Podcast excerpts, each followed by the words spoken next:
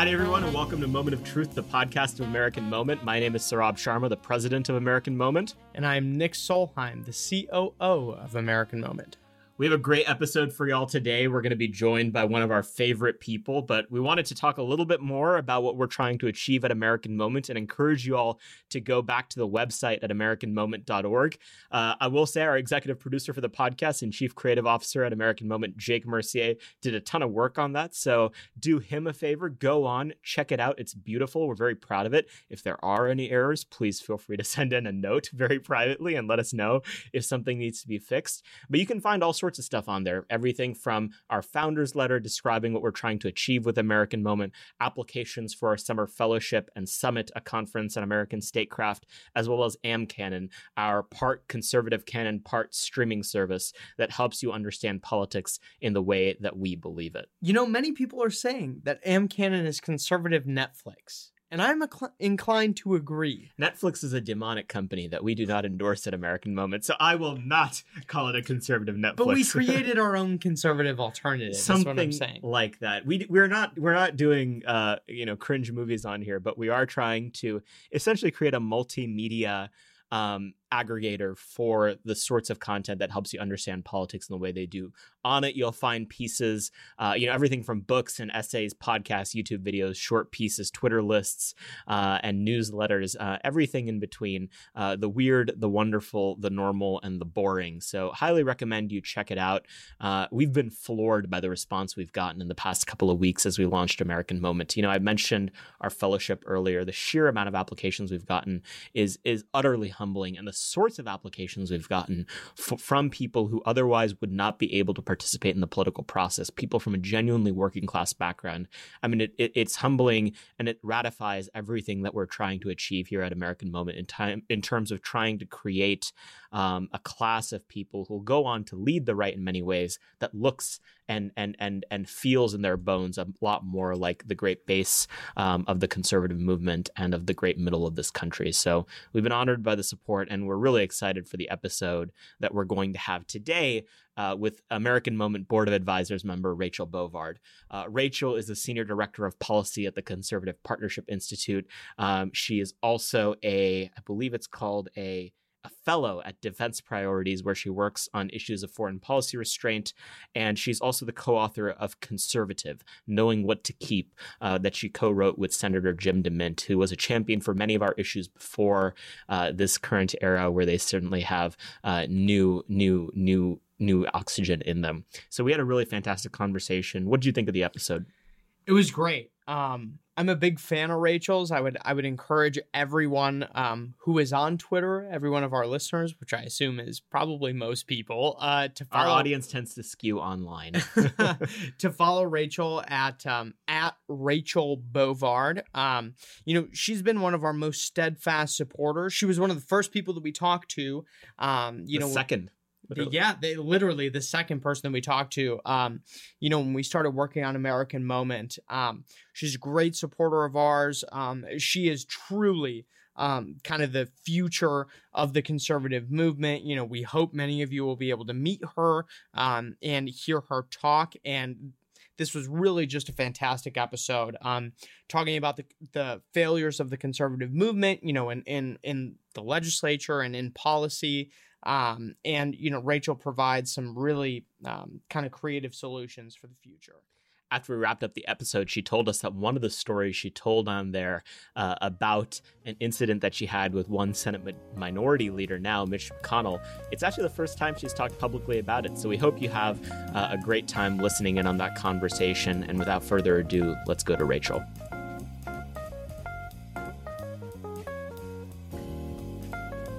Welcome to the podcast, Rachel. Thanks for having me. We wanted to have you on because we love basically everything that you stand for and everything that you fight for, but also you have a lot of expertise in the various issues that American Moment is really focused on. And so, um, one thing I just wanted to get you to explain is what's your background? How'd you get to the place you are now in DC with your role at CPI, Defense Priorities, and, and the other organizations that you help out with? Just paint a picture for our audience how you got here. Yeah, I never had a plan. Um, I never really thought I would end up here at all. But Um, you know, I went, I, I came from, go all the way back. I came from a very, very small town in upstate New York, about 4,000 people, called Dansville, New York, um, where the biggest industry was manufacturing until it was heroin. And um, I went to public school. I graduated. Maybe a quarter of my class went to college. The rest joined the military. And it was actually a high school where most, you know, students take SAT prep for the PSAT. It was required that we had to take the military entrance exam, like the whole school. It- it- yeah, the ASVAB. It was required because so many of us that was just the pipeline. Mhm. So, um, you know, as a result, I lost a lot of my classmates in Iraq and Afghanistan, which has informed a lot of my views about foreign policy. But from there, I went to a small liberal arts college where I met a professor called Dr. Paul Kengor, which I think in some circles of conservatives, the boomer conservatives will know who he is. But he was the first person that was like, you know, maybe you should try politics. and what were you planning on doing when you went to college? So Or, I- well, you I- didn't have a plan. no, yeah. I didn't really. I I was a history and political science major with a minor in economics. Basically, like the most use, useless three things that you can cobble together to make any kind of money. Um, so I had some like vague notion of law school on the horizon. Never actually made it. Um, was yeah, Yeah, I know. I think I my my brain is still intact. Um, but I was a research assistant. I paid my way through college, so I worked for him 20 hours a week. And um, you know, he wrote a number of different books, and I was sort of helping him in that regard. A lot of primary source research at the Library of Congress, interviews. And he said, Hey, if you're interested in this, you know, let me send you down to DC. Picked up the phone. I got an internship at the Heritage Foundation, which, you know, for me at the time was like DC was the biggest city I'd ever been to. Yeah. So, um, and I was just captivated um, by just this the pace of it, the decision making. You know, everything to me happened here, Mhm. And that was when I decided this is where I wanted to be. So. Right out of college, I got a job on Capitol Hill working for a congressman from Illinois named Don Manzullo, who was no longer in office. Um, actually, he was beaten in a primary by Adam Kinzinger, who was endorsed by Eric Cantor. So that was when Eric Cantor started endorsing against uh, his own incumbents. That was that that race. But anyway, that that job was a big education for me at the time because I didn't really have, you know, a, a political philosophy that was really baked in. And you're sort of raised in this, you know, when you're coming from a rural environment, it's, it was like a red area, you know. And I kind of came around to this notion, you know, that well, I think free markets are good, and you know, all these things that you're taught to believe. And I I was um, you know, raised in the evangelical church. I'm now Catholic, but I was raised in the evangelical church. Uh, so I had that sort of background. But it was that first job where I, you know, ended up being a senior legislative assistant for Manzullo on the House Financial Services Committee. And of course, I was 24 years old, right? Knew nothing about. I was like, what is a Mhm. stock? Yeah. but yes, I will handle this portfolio. Yeah. And then the- GameStop is a stock. right yeah yeah exactly Yeah. um but then the market crashed and this was 2008 and it was through the you know lehman failure of lehman brothers you know sitting in those briefings with the members of congress all learning at the same time what a collateralized debt obligation was nobody knew and you know hearing you know the eh, hank paulson and and later tim geithner make the case you know that we have to bail out these these banks and sort of coming to it from a perspective where this seemed wrong. Like things happened that seemed criminal, right? And I was very intrigued by that concept and couldn't understand why. You know, I was watching all these members of Congress feel like they had to bail out these banks while at the same time, you know, my grandparents were losing everything. And that fundamentally did not seem fair to me. But at the time, you were not allowed to say that out loud. You know, you were not allowed to criticize the church of big business. And so that was sort of the first sort of s- s- moment of speculation I had that maybe all was not well in this ideology. So, is there anyone that you were like working with at the time that you feel like had like a similar revelation about this, and you know is is kind of working, I guess, to to combat the uh, Church of Big Business uh, in Washington now? Like anyone that came to the same realization at the time, or Yeah, so it was interesting. There's another staffer I was working with there at the time um, who I'm not going to mention him because I don't want to name check him, but um, he ended up going to work in the Senate and literally has made his career trying to dismantle the big banks. Awesome. like on the worked for David Vitter for a very long time. David Vitter, former senator from Louisiana, very active on this front. And I think it it inculcated a lot of us in that area or that generation, I guess, of staff that, you know, it's you should be critical um, of what you're being told. And, you know, a reflexiveness about Main Street is not always the best approach. So after you, you know, got through the financial crisis and everything as a legislative staffer on the Hill, paint a picture of, of what you did next going into the nonprofit world and everything. Yeah. So I sort of made a career as a little bit of a disruptor.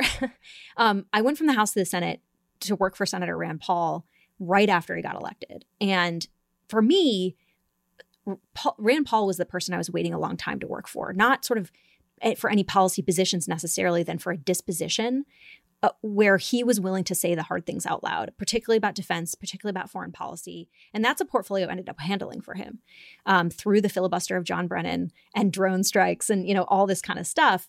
Um, and working for someone who was really willing to just, you know, pause and say, I know that we've always thought this way, but maybe we shouldn't now. Right. And he's not that on all issues, but he was for me a lot on the foreign policy and defense.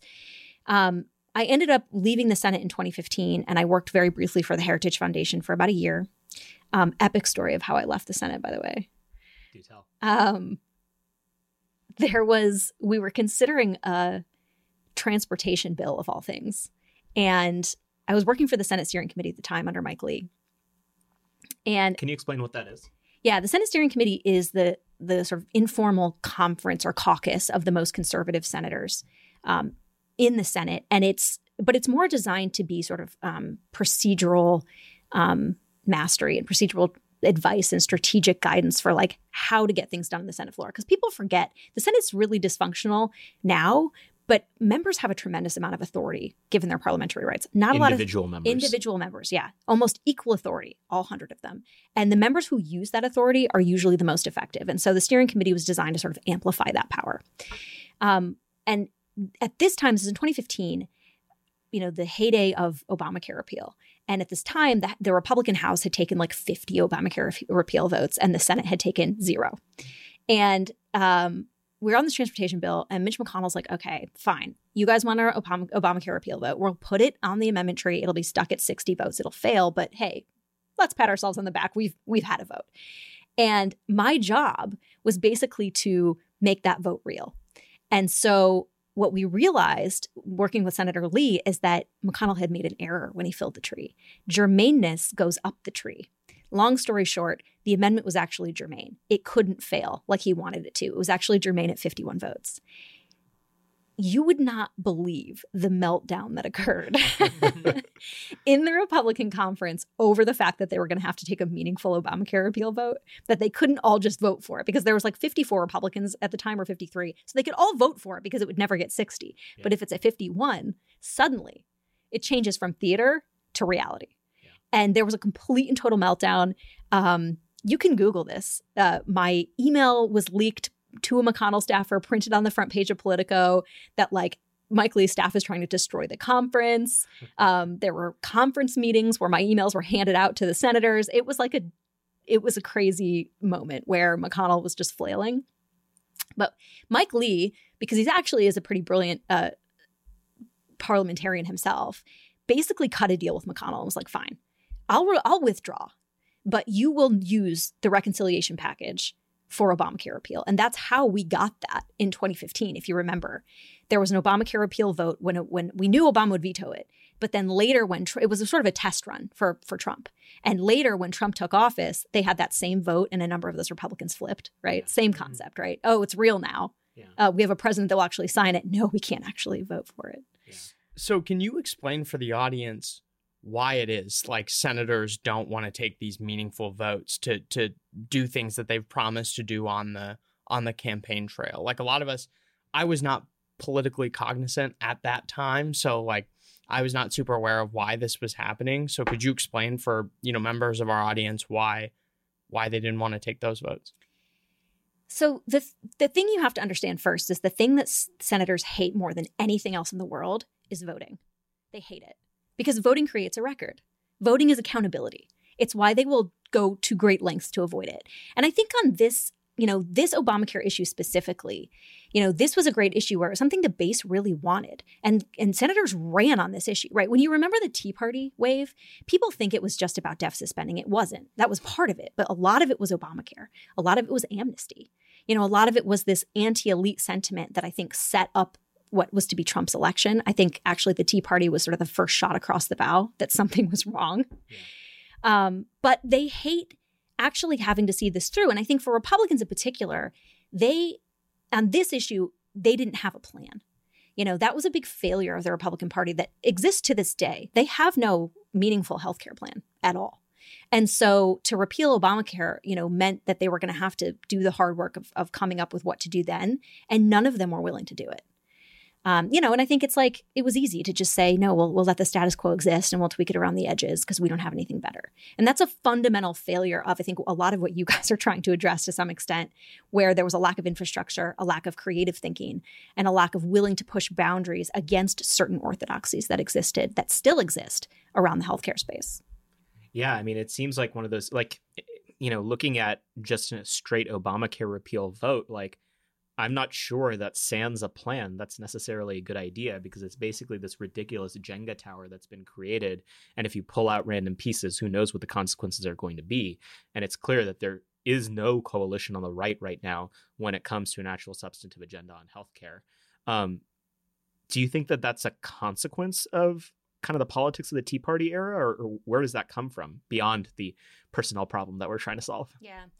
You know, I wouldn't say it's the politics of the Tea Party so much. I think the Tea Party was just a lot of energy. It was a lot of resentment in the base of, you know, having things like Obamacare jammed down their throats because Republicans were really unable to combat it substantively, right? The only thing we really had was HSAs, right? that's the only Republican health savings accounts. Yeah, health savings accounts is really the only Republican health care plan that exists is health health savings accounts. Um, you know, we had. We will make a special checking account for you to fill with the money you don't have. Right. So that when you get into a life threatening car accident, you can still go into debt, but you have an HSA. Yeah. Hopefully right. you can cover it. yeah. Know? That's our entire plan. So that was like the only thing we could push back with substance. And then the other, the only other thing we had was allegations of socialism. Like that was it. Mm-hmm. And so, you know, I think we've had a really difficult time again, I, I would say it's less of Tea Party politics and more, again, it comes down to these sort of entrenched orthodoxies of you cannot have anything managed because that is big government and that is not acceptable. But unfortunately, the government is so entangled already in our healthcare system. You know, and it also goes to this idea of should there be a social consensus around what we provide as a baseline, right, in this country for healthcare? That is something that the right just has not, I think, has a mental block toward thinking about and they think, you know, well, the free market will solve everything. And in healthcare, there just isn't. There is no free market, and there never will be, just given the way the marketplace is set up. I remember um, Dave Brat, um, who was the congressman who beat Eric Cantor. He did an appearance on uh, our friends at at uh, the American Conservatives Right Now podcast, and and this was the title: "Is like there is no free market." Yeah. Um, policy happens every day on healthcare regardless because there's this giant intervention that government does in the forms of Medicare and Medicaid and all the regulations we have on the healthcare issue. And so there's choices we have to make. And you know putting fingers in our ears and going blah blah blah blah blah is not going to make those choices go away. And that's been some of the answer that the right has had historically. Yeah it was kind of amazing like this this dynamic played out if you remember when when President Trump issued that executive order on Medicare Part B, basically all he said was, "I am no longer going to allow big pharma to set its own prices for what seniors will pay for these drugs. In every other country in the world, these companies are forced to negotiate with the government. And and to have a real negotiation, it means the government can walk away." Right? We don't have that in this country. We literally are dictated to by the richest companies in the world about what our seniors will pay for these drugs. That was all he was suggesting. And you had elements of the right that were like, this is socialism. And I it was like ads on yeah. Facebook for years. And it was, still get them. Yeah. And it was like, guys, it's not, it's, it's, it's, there wasn't a free market there before. Like the private industry dictating to you what you will pay is not a free market. Yeah. So there, we've, I think, applied terms to describe healthcare in a, in, in a market that just doesn't exist, right? The free market doesn't exist. Socialism doesn't really exist here. We have some blend of a system that we must now sort of negotiate within.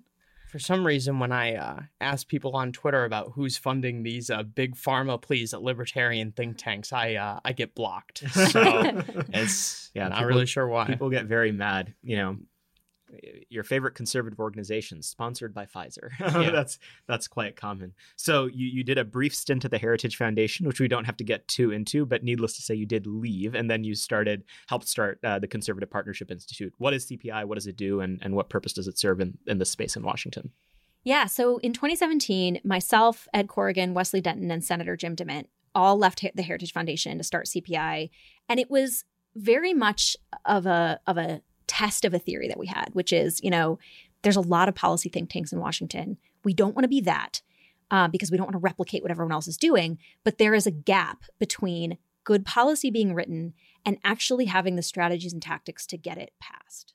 Because again, the skill set that I have and that I learned most of what I know from Ed Corrigan, um, you know, and Senator DeMint and, and Wesley, we all were very um, steeped in sort of the tactical side of policymaking. So you have, you know, the policies and then the strategies to get them across the finish line. Most of that skill set comes off Capitol Hill and goes downtown.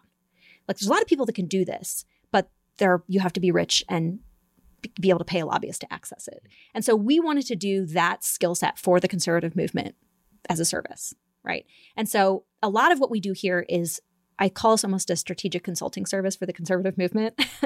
so we don't write our own policy. We know we're not a think tank. We don't pump out white papers, but we do do a lot of strategic consulting, right? With, you know, the March for Life wants to do something pro life. And, you know, we're working with a senator who is going to have an amendment opportunity to connect them, to kind of give them the best, you know, tools, tactics, strategies. I also teach a lot of this. I teach five week course on Senate procedure, House procedure, you know, how, on federal budget policy and process. Like, how do you read the budget? How do you amend the budget? What's a good point of order? All these kind of tactics that, again, this knowledge exists, but you know, most of it is captured downtown. We try to do it um, here for the conservative movement and anyone else who's kind of interested in learning it. that gets to a, a fundamental divide that I've noticed a lot when it comes to conservatives in Washington and, and actually even kind of our faction of the right, the more populist, the more nationalist side, is that you can have all of the good ideas and good intentions in the world, but if you don't have the strategy in order to implement it, you're eventually just going to be wailing at the wind. And that seemed like a lot of what happened during the Trump administration. Can you describe sort of what you saw? Because it was right kind of in parallel that CPI was founded, President Trump came into office. What was sort of the narrative that you saw uh, and that you discerned as you were watching the Trump administration unfold, and how in some ways it is a it is a test case for what happens when you don't have that strategic mindset. Yeah.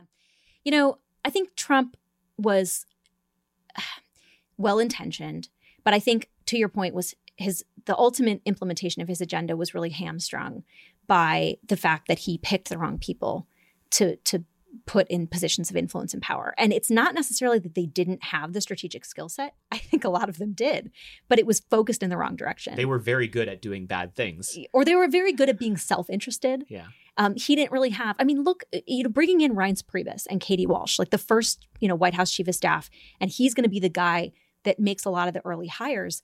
You know, again, has a strategic skill set, is well networked by Washington standards, completely detached from Trump's agenda, what what Trump wanted to do philosophically. I'm not even sure Reince Priebus could tell you what Trump was trying to do in the early days because he just didn't understand.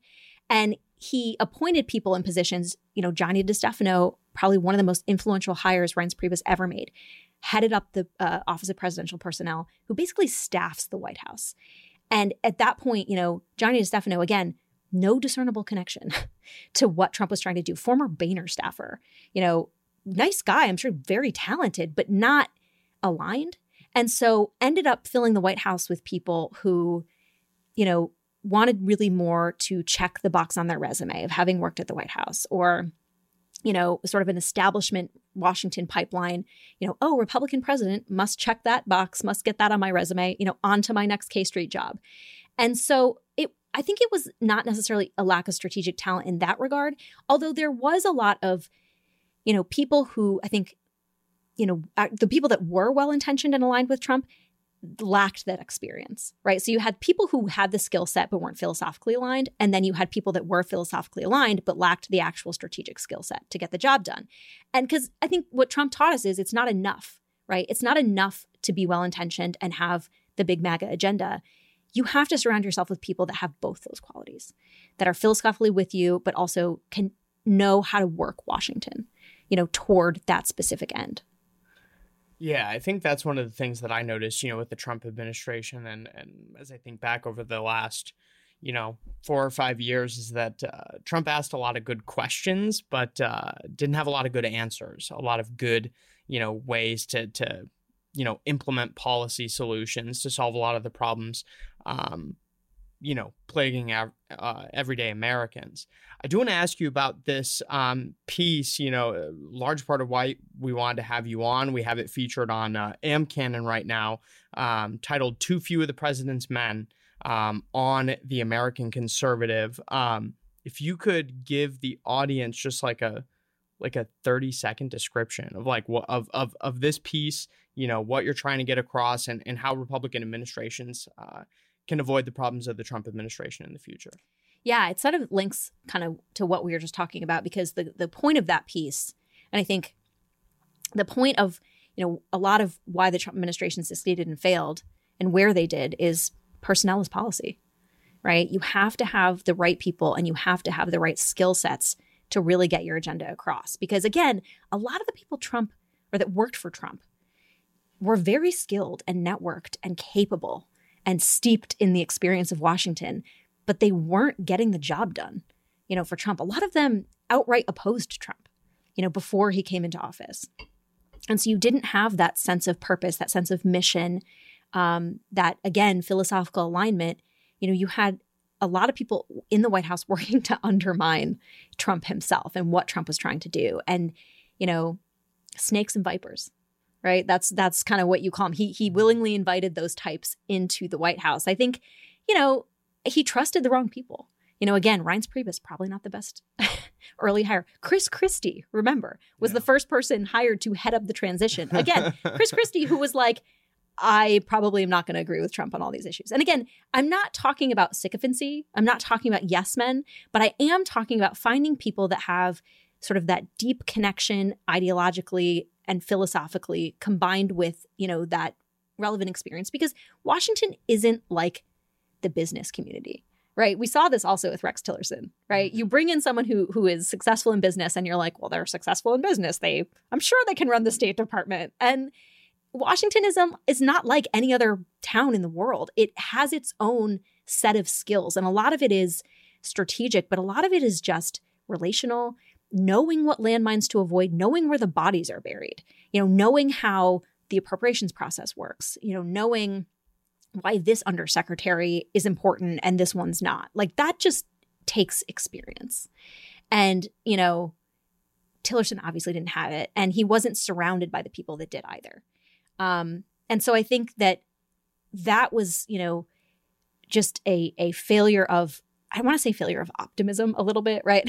Mm-hmm. we love to think that business leaders are going to be great in politics, and they rarely are. Yeah. So.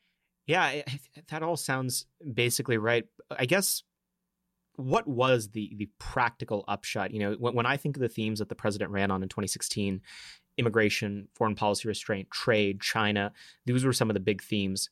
What ended up making it through to the end of the administration and you know, should we think of it positively? Should we think of it negatively? I mean, one of the classic ones that you've actually pushed back on before is the idea that we had some sort of massive win on judges. And it's been one of the most illuminating things that I've read and learned from you is that actually we didn't. Can you explain that a little bit? Like, why was the quote unquote victory on judges not necessarily all it's made out to be by Cocaine Mitch and his allies? Yeah the judge obsession, the juristocracy.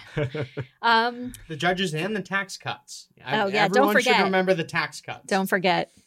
Um, yeah, so the judges, you know, in actually in the in the piece on the American Conservative, I make, you know, I'm critical of Trump's reliance on Mitch McConnell. I think he deferred too much to him. I think he could have gotten a lot more done if he had pushed Mitch McConnell um, in and and the Republican Senate. Judges was an interesting one because, you know, this was not, I don't think, Trump's choice. It was McConnell's choice. He said, look, my legacy is not going to be any sort of legislative, you know, feat here. I am just going to do judges.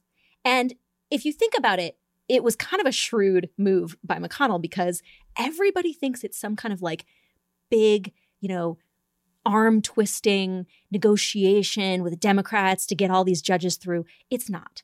The filibuster's gone. There is no filibuster on judges anymore, not even on the Supreme Court. So at this point, confirming judges is literally scheduling. It is scheduling. It is putting them on the floor. And when you have as many, you know, 53 Republican senators, it's and they're confirmed at 51, it's not hard. It's not hard. It's literally just scheduling. Well, scheduling is not all that because, as as I love to point out to people, most people in Washington work a two and a half day work week. Can you describe Yeah. sort of how the typical senator or congressman actually goes about doing their week and, and how little work they actually do? yeah. The two and a half day work week. We all aspire to it, right? Yeah.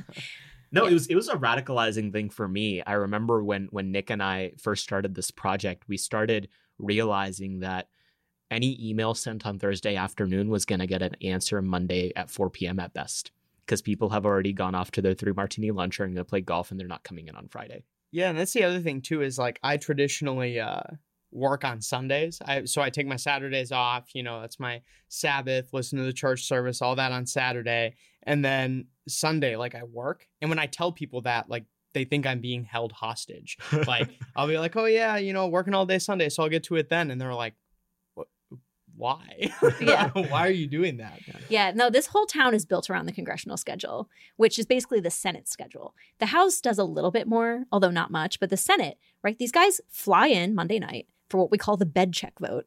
So that's like a, a meaningless vote that's basically just, you know, designed to see who's in town. Right. So if if you if you are a special interest, by the way, and your bill goes up Monday night, you know they were never going to take it seriously because it's not a bill that they care about. Um, which, by the way, I should note, most pro life bills go Monday night which should tell you everything you need to know Talk about. about a black pill. Yeah. um, so they'll come in Monday night. They'll have a vote at five thirty, and that's it. That's the only thing they do on Mondays. Um, they'll work Tuesday and Wednesday, and then they'll be gone by Thursday afternoon. And you know they'll tee up you know, whatever Monday the Monday night vote's going to be. So basically, Tuesday, Wednesday, and half of Thursday are as much as the Senate actually works. And some people are like, "Well, we don't want them to work. We don't want them in town doing stuff." But at the end of the day, like we're paying these guys, and it's not necessarily that they could do more. That's not what I'm looking for. What I'm looking for is for them to actually engage the process. Like, when's the last time you saw an amendment vote on the Senate floor? Probably a year ago. Well, we just got through reconciliation, so we saw a bunch more, but that's unusual, right? On most bills, the amendment tree is filled, you know, cloture's jammed down, filed immediately. There's no debate, there's no deliberation. And, you know, my theory has always been you want to see less filibusters? Give them an open amendment process let them participate you know let let people have their say because at the end of the day when you have all these amendment votes you have very little reason to filibuster at the end because you're like well you know i offered my amendment they accepted it or they didn't. Why am i filibustering? I tried. I had the opportunity. Yeah, that's the really depressing piece about all this is you'll see a lot of people say, "Oh, well, you know, we don't want them to work full weeks because we want them to be normal people." And it's like, yeah, you know, that would be great if they weren't, you know, getting lunches with like Lockheed Martin and Big Pharma like in the in their free time, you know. It's uh it's a very blackpilling experience to it- uh it also empowers the judges right? Going back to the judges question the less you know the, when congress doesn't engage on these big like take tax cuts out of it when they don't engage on the big cultural questions when they don't engage on immigration when they don't engage on pro-life when they don't engage on healthcare or any of these big meaningful policy questions that aren't just financial they're cultural guess who does the judges right? And you you have this is why i call them the juristocracy because they are making these big decisions that the legislature should be actually making. Our self our self government should be you know is is supposed to be the most powerful through our representative you know democracy which is congress. Congress should be a very muscular branch but it's not. They prefer a lot of these guys just prefer the judges to make the, the decision. So i think it was very telling for mcconnell to put his legacy there because he was he was saying well this is one thing one this is a very easy accomplishment for me because there's no filibuster but two i want to empower the the i want to cede more of my legislative authority to these judges who will then make the decisions the hard choices that my elected members then won't have to make. It's funny. I came from mostly the Texas political world and and this mindset that we don't want them working is is literally built into the way that Texas government is structured because they only meet 140 days every 2 years. And the going theory for a long time all through the Tea Party era and up until recently was that helps protect liberty, that helps protect citizens' interests. However, coronavirus came around and Texas did not have a full time legislature. The ability to call the legislature in during special session is entirely contingent on the governor. You had a crisis in Texas society and American society more broadly. And so policy had to be made, and now the governor has, uh, you know, abrogated all or has has has brought in all of this executive power that he previously didn't have, and that's very hard to put back inside the magician's hat or whatever strained analogy you're going to use here. And and now people are starting to rethink that. And so at the federal level, the corollary probably is that, okay, if the legislative body is not making law, then the administrative state and judges are. Who do you like more? Right. Which one can you actually talk to? Yeah. Certainly not the administrative state and certainly not the judges. One, which one can you get rid of? Like Right. that's that's the other point. Is you can always Vote out. theoretically, yeah, get rid of your congressional representative. You can't do that with judges. Right. Speaking of getting rid of politicians, what do you make of uh, all of the foment that's been going on in Congress since uh, President Trump left office around folks like Liz Cheney, folks like Adam Kinzinger, uh, the politics of you know how to or if to primary bad Republicans is something that you're very familiar with, having come from the Tea Party era. What do you make of all that? Where do you think the right or, or maybe populists or nationalists have failed? Where do you think they may have succeeded? What do you think is going to happen? It's a very interesting time to be a fun time, I think, to to sort of be watching all of this because I will say this. I think, you know, the mainstream press makes makes much of this idea that there's a war in the Republican Party. I think that that is a tempest in a teapot. I think the war in the Republican Party only exists in DC. I think the base is very much, you know, where Trump was or sort of Trump adjacent, right? I think they're sort of toward that version of what the GOP should be. I think all the people in DC who are like the party of Liz Cheney and Adam Kinzinger and, you know, Mitt Romney on some days, you know, I think the party of Liz Cheney exists in one place, and that's in her mind.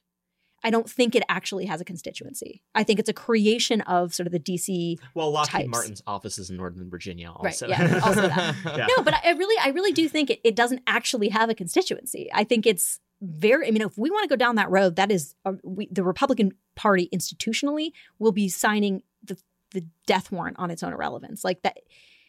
That's not where the base is anymore, and I think that's sort of self evident to most people, Corporate except solicitude and war are not a Yeah, winning message. right. Is that what you're saying? yeah the two issues that animate mitch mcconnell campaign finance and war yeah it's not it's not selling the republican party anymore so i do think that like and i think there's people within uh, you know the party that recognize this but there's so much navel gazing in this town that you miss sort of the broad brushstrokes i think of where the movement is going and it was interesting because i think i didn't w- watch a minute of cpac but i did see some of the clips from it and ron desantis in 30 seconds, I think encapsulated a lot of where I think the movement is going when he said we need to aggress against China on trade. You know, we need to take on big tech. We need to treat immigration not only as a border security issue, but as a labor issue.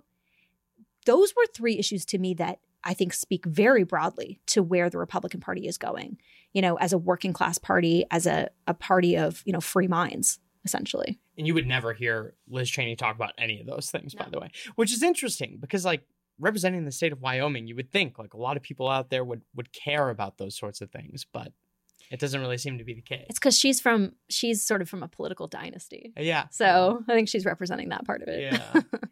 Why do you think political dynasties are so successful? I mean, this is the thing that still baffles me to this day. I mean, we finally, uh, for the first time in 50 years, have no Kennedys in federal elected office, and God bless America for that.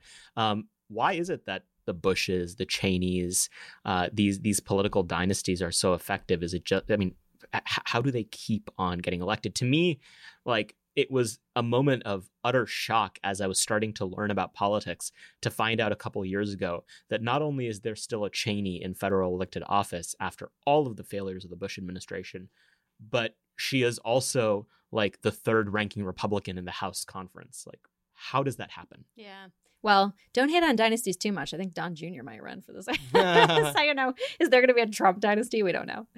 Um, so I think this speaks to how entrenched you know politics actually is. You know, I am encouraged a little bit by this new freshman class about how many political neophytes have been elected, people who weren't attached to like the broader interests or sort of the dynasties, you know, the families. That always encourages me because the dynasty sustain because there's so much money and there's so much apparatus in this town that it can be very difficult or very easy, depending on your point of view, to use that to vault yourself up. And, you know, if you look at politics as you know your fulfillment as your you know family's destiny as that kind of thing there's a whole apparatus waiting all you have to do is press the red button and it's there for you so it's very easy for these guys to get into politics in a way that it's not as easy you know for a lauren boebert for instance from colorado or mary miller one of my most favorite new mm-hmm. republican mm-hmm. freshmen you know a farmer literally you know has no political background really like that is the stuff i love and i love that that's still possible so that actually is the white pill for this episode. It is it is still possible to get into politics without being attached to one of these like mega corporate dynasties. White pill Monday. Here That's we right. are. we are uh, we are in the middle of it. I yeah. don't dispense the white pills easily, so yeah. Well, we aren't attached to any corporate dynasties, so yeah. we'll find out if uh, if we get washed out of here pretty rapidly uh, as well. Um, what advice would you give? You know, there's a lot of young listeners that we have that listen to our podcast. Um, it's sort of terrifying how many of them do. I, at some level, feel responsible for them, which again, terrifying at every level. You've taught a lot, you've mentored a lot of people over the years, you've been hugely helpful to us. What advice would you give to people who are thinking about getting involved in politics uh, in the medium to long term and and want to substantively contribute to this world? So I think the most important thing, I mean, engage now, right? There's never a time that's too early to start engaging in whatever political apparatus is around you. I think political experience, whatever form it takes, is going to be very instructive. It's funny, you know, Ed Corrigan, who mentored me, um, who works here at CPI, learned so much of the procedural shenanigans he taught me in student government at University of Massachusetts. Mm-hmm. So, like, it, it's never too early to start this. But I think, you know, from an ideological perspective, read constantly and be critical. I think, you know, there's a notion in young Republican circles that, you know, to be a Republican, to be a conservative, you know, these are our tenets and we do not depart from these tenets. But I think one of the things I read really early on was a, a book that Roger Scruton had written in which he writes, you know, freedom is not a set of axioms, it's an evolving consensus. And that I think is how I've tried to structure my interaction with politics for my entire life is like, you know, the movement is constantly changing, the conservative movement and what's important to it. The principles never really change, but what they prioritize does change. And so I think be a person that's in touch with that, you know, by reading constantly, by not being stuck in DC all the time. Um, one of the best things I ever did was to not have all my friends on Capitol Hill, to, you know, always stay attached to sort of where you're from, you know, have friends that don't care about politics, have friends that do care about politics and don't agree with you. Um, to be, you know, people I think early on like to say, well, well that's just just you're wishy-washy and you're squishy. No, you're curious. You know, and and so don't get entrenched in these ideologies that ossify into dogma and then break your brain. You know, when new problems arise that your ideology no longer solves. So I think that would be, you know, my earliest and best advice. But also come here. You know, DC is where it happens at the end of the day. So, you know, intern, um, come intern at CPI. Um, do the American Moment Fellowship. Do the American Moment Fellowship. yeah. You know, engage the process um, and, you know, be open minded and it will never disappoint you. Yeah, constantly. Well, actually, it probably will disappoint you, but. right. I mean, politics ultimately will. And, and that's why, you know, all of what we do is important, but uh, I think we also have to sometimes recognize that politics will not save us. Um, but there's important work to be done over here. Uh, you know, you talk about questioning dogma, and, and, there's this thing that just came to mind back in I think 2001 or 2002, um, when like Pat Buchanan and some others were pushing back against the Iraq War. Uh, a lot of the, our friends at the American Conservative, for instance, were. Uh, David Frum wrote a piece at National Review calling them unpatriotic conservatives. Like it was considered the jingoistic, dogmatic thing that you had to be pro-war back then and we spent a trillion dollars and killed tens of thousands of Americans doing it.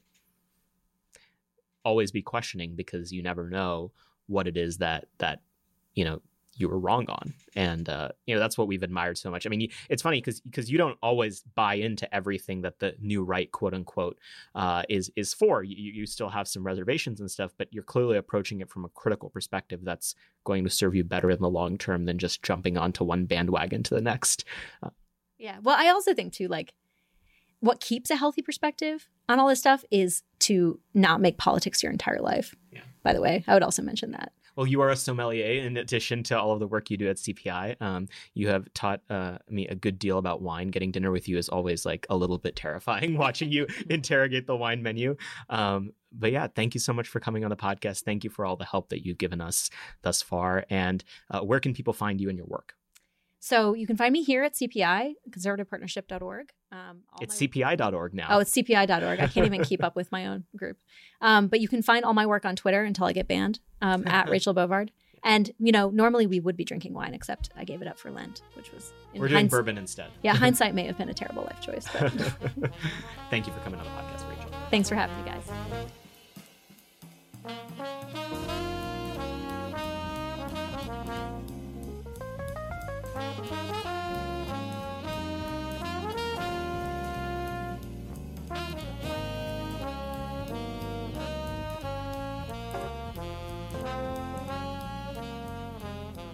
Every week after our guest, we like to talk a little bit about pieces that we have on AmCanon. That's our aggregator for some of the best stuff that we found across the internet books, essays, podcasts, YouTube videos, short pieces, etc., etc. Uh, one thing that that we're honored to announce this week is we've assembled a feature of sorts um, on an issue that's core to everything we're trying to do at American Moment. It's titled personnel is policy. Now, we just spent uh, about 40 minutes talking with Rachel all about how personnel failures during the Trump administration caused serious problems to implement the reforms that President Trump ran and won on.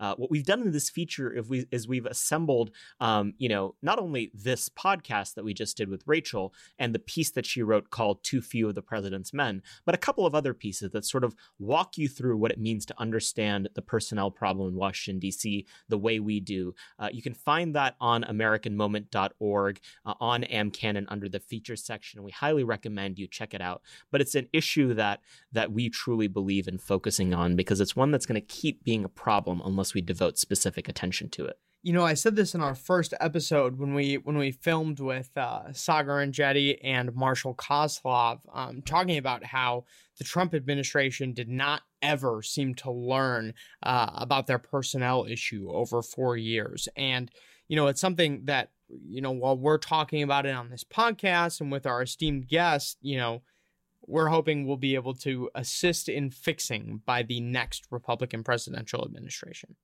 That's right. And so you know, if you're a young person who's involved in politics, there's a lot of options in front of you, especially on the right. Um, there's all sorts of money and fame available to someone who looks a little bit different than your average Republican voter, uh, who can go up and, and have the, the quote unquote right opinions.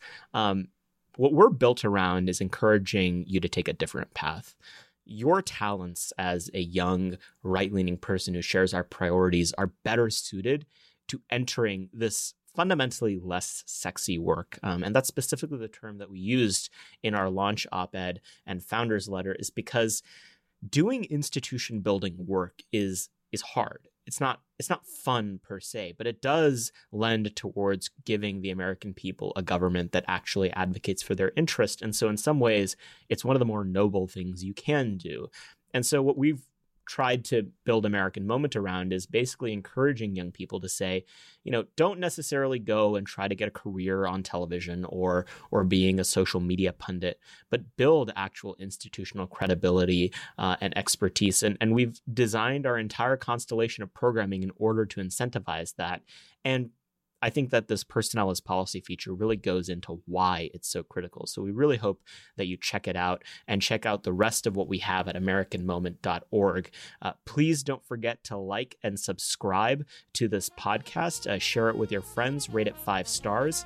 But um, thank you for for giving it a listen, and uh, we'll see you next week.